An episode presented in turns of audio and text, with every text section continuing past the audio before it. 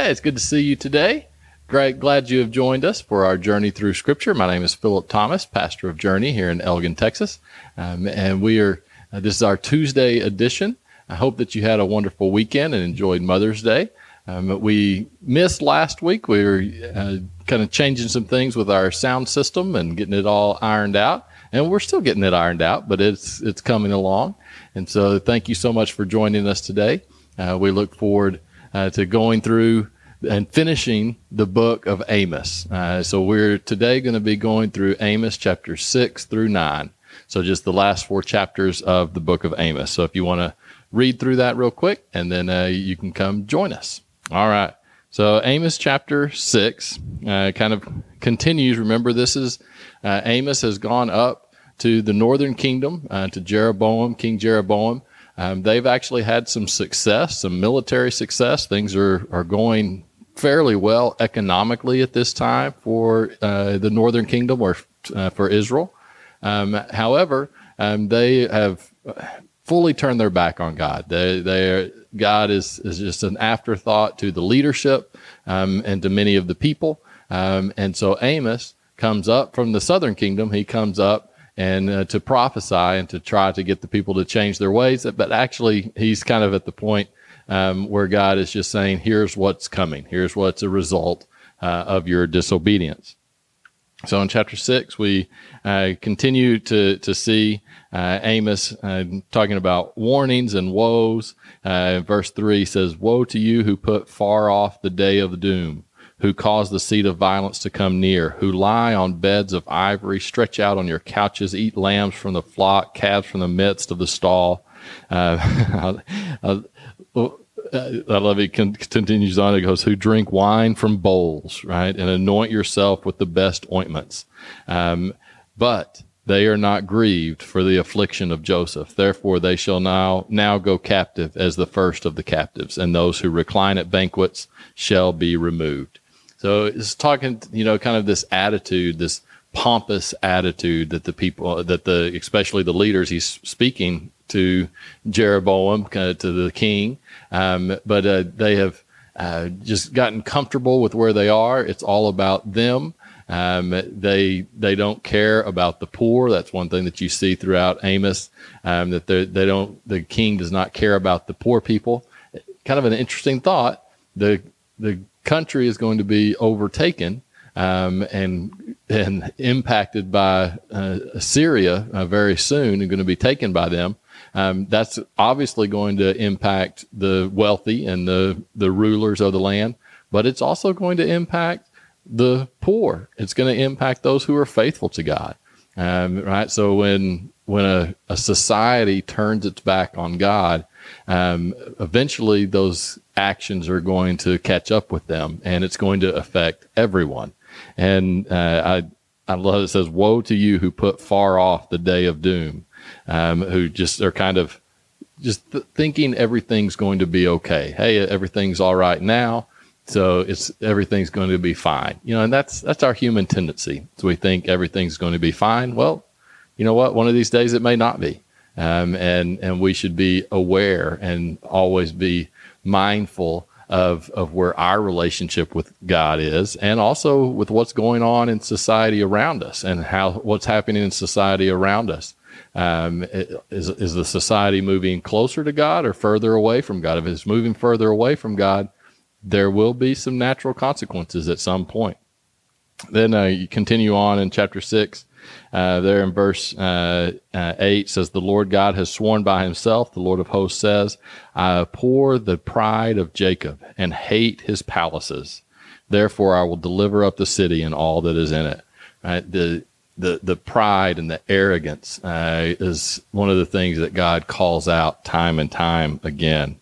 Uh, verse 12 says, Do horses run on rocks? Does one plow there with oxen? Yet you have turned justice into gall, the fruit of righteousness into wormwood.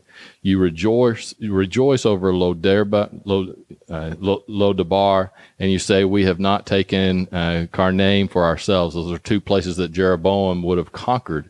So they were proud of those victories.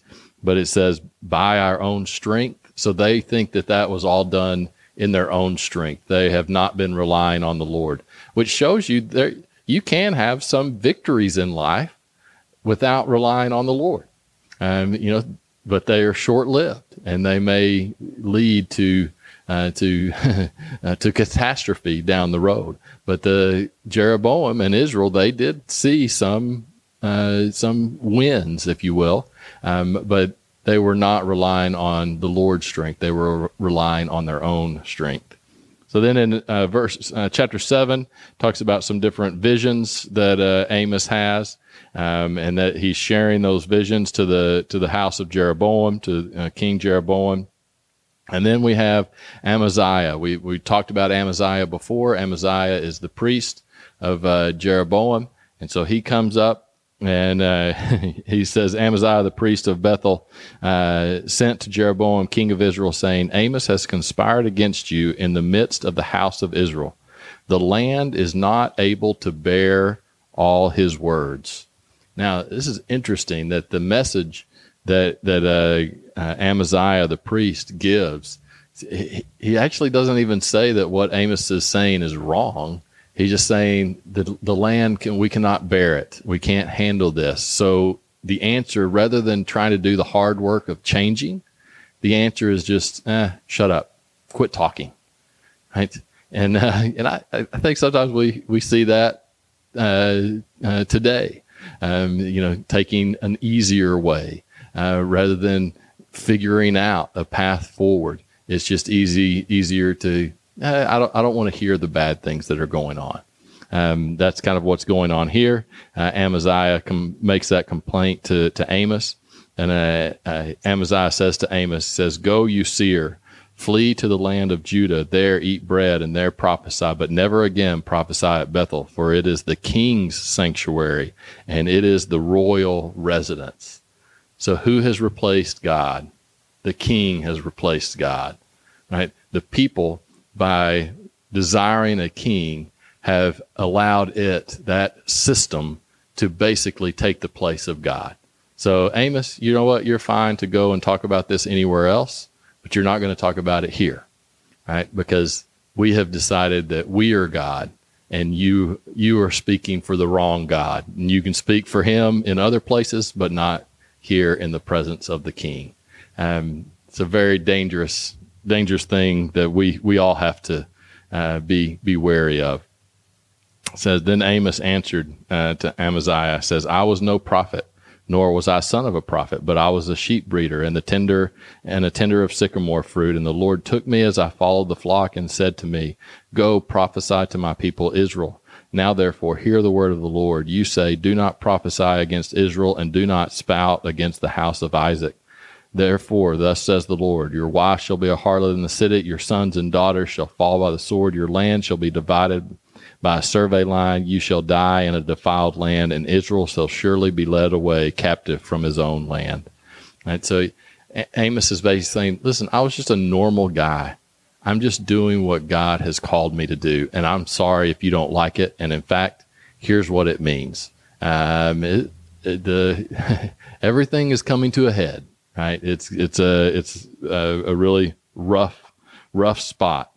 So then in uh, chapter eight, uh, uh, kind of the Lord God continues to to speak uh, to Amos and give him things to share. Um, he says. Uh, uh, behold a basket of summer fruit and he said amos what do you see and amos says a basket of summer fruit the lord said to me the end has come upon my people israel i will not pass them anymore and the songs of the temple shall be wailing in that day, says the Lord God. Many dead bodies everywhere, they shall be thrown out in silence. Hear this, you who swallow up the needy and make the poor of the land fail, saying, When will the new moon be passed, that we may sell the grain? Right. So again, it's taking advantage of the poor, and not caring about uh, your your fellow man. Um, and then uh, continue on in verse uh, 9. It says, And it shall come to pass in that day, says the Lord God, that I will make the sun go down at noon. I will darken the earth in broad daylight. I will turn your feasts to mourning, your songs to lamentation. I will bring sackcloth on every waist and baldness on every head. Yeah, well, I guess I, I guess I'm already a few steps into the day of the Lord. Uh, it says, "I will make it mourning for only for the only son, and its day uh, and its end like a bitter day. Behold, the days are coming, says the Lord God, that I will send a famine on the land, not a famine of bread, nor a thirst for water, but of hearing the words of the Lord. That's interesting that a society, once it rebels long enough, eventually it gets to where it can't hear the word of the Lord. It's not that the word of the Lord is not there. It's not that the truth is not there, but the the society has blinded itself for so long that it is it can't recognize the truth anymore, and so destruction will come. It says they shall wander from sea to sea, from north to east. They shall run to and fro, seeking the word of the Lord, but they shall not find it. So you know, trying to figure out why are th- everything is everything going against us? Why are things going bad? What's going on? What's wrong? And trying to find the answers but they will not find the only one true answer, which is found in the truth of God, in the word of the Lord. Um, then we have chapter 9, talks about the, the destruction of what is coming, uh, the destruction of Israel. It says, I will set, uh, this is verse 4, I will set my eyes on them for harm and not for good. Right? There, God is a good God, and all the time, He is a good God. However, there is a time where the vengeance of the Lord is real, and he it we we will not interpret it as good, right? Uh, but it is it is something that he has warned about, and is the consequences of living a life in rebellion against God will ultimately lead to harm, not to good. Um, it says, For the, the Lord God of hosts, he who touches the earth and it melts, he who dwells there mourn, uh, and, and all who dwell there mourn, and of it shall swell like the river and subside like the river of Egypt. Um, you know, it, it's, it's a, a terrifying scene um, that Amos is sharing with the people of Israel. Um, and it's very sad, but it reminds us um, that, you know, God is God is a God who is going to to exact justice. He is a merciful God, yes, but justice will be had, and justice doesn't always feel good. And eventually, if if we take advantage of God's mercy long enough, justice will will uh, c- come back very quickly upon us, and and that is what the nation of Israel, uh, the northern kingdom, is uh, looking at at this point. Said verse 13 says, Behold, the days are coming, says the Lord, when the plowman shall overtake the reaper, the treader of grapes, him who sows the seed. The mountains shall drip with sweet wine, and all the hills shall flow with it. I will bring back the captives of my people. Uh, they shall build the waste cities and inhabit them. They shall plant vineyards, drink wine from them. They shall make gardens and eat fruit from them. I will plant them in their land, and no longer shall they be pulled up from the land I have given them, says the Lord your God. So I love how Amos ends with a, a look to the distant future where God will restore the people. They're going to experience his ju- ju- judgment and his justice, but then it will lead to a remnant coming back that God will not abandon his promises. He will not abandon his covenant. And, you know, I, I think about that, that, you know, we are, we live in a society uh, that has completely turned its back on God in so many different areas. But yet, and, and I don't know what, what more is coming. You know, I, we will be experiencing a lot of consequences of trying to, to live in a way that goes against the truth of the word of the Lord. Uh, however, God will continue to be faithful, and there will be uh, those who who He's able to to use uh, to share His message again, to to bring hope and to bring truth back into the world again. And I think it's just important for us to uh, to think about that, to make sure that we don't start falling into the trap of believing what the King Jeroboam is saying Right? How many people in Israel just started following the king Jeroboam because, oh, if, if that's what he says, it must be good. No, make sure you look to what the word of the Lord is and follow that truth, not what society always says is true. All right. Uh, we will uh, be looking at, on Thursday at the book of Hosea. Um, you may want to go ahead and read all of it. We may we may be able to get through all of Hosea. It's it's long, or it's it's not terribly long. They're not long chapters. It's uh, 14 chapters. We're going to try to get through it. If not, uh, we'll we'll finish it up next Tuesday. But Hosea for Thursday. All right. We'll see you then.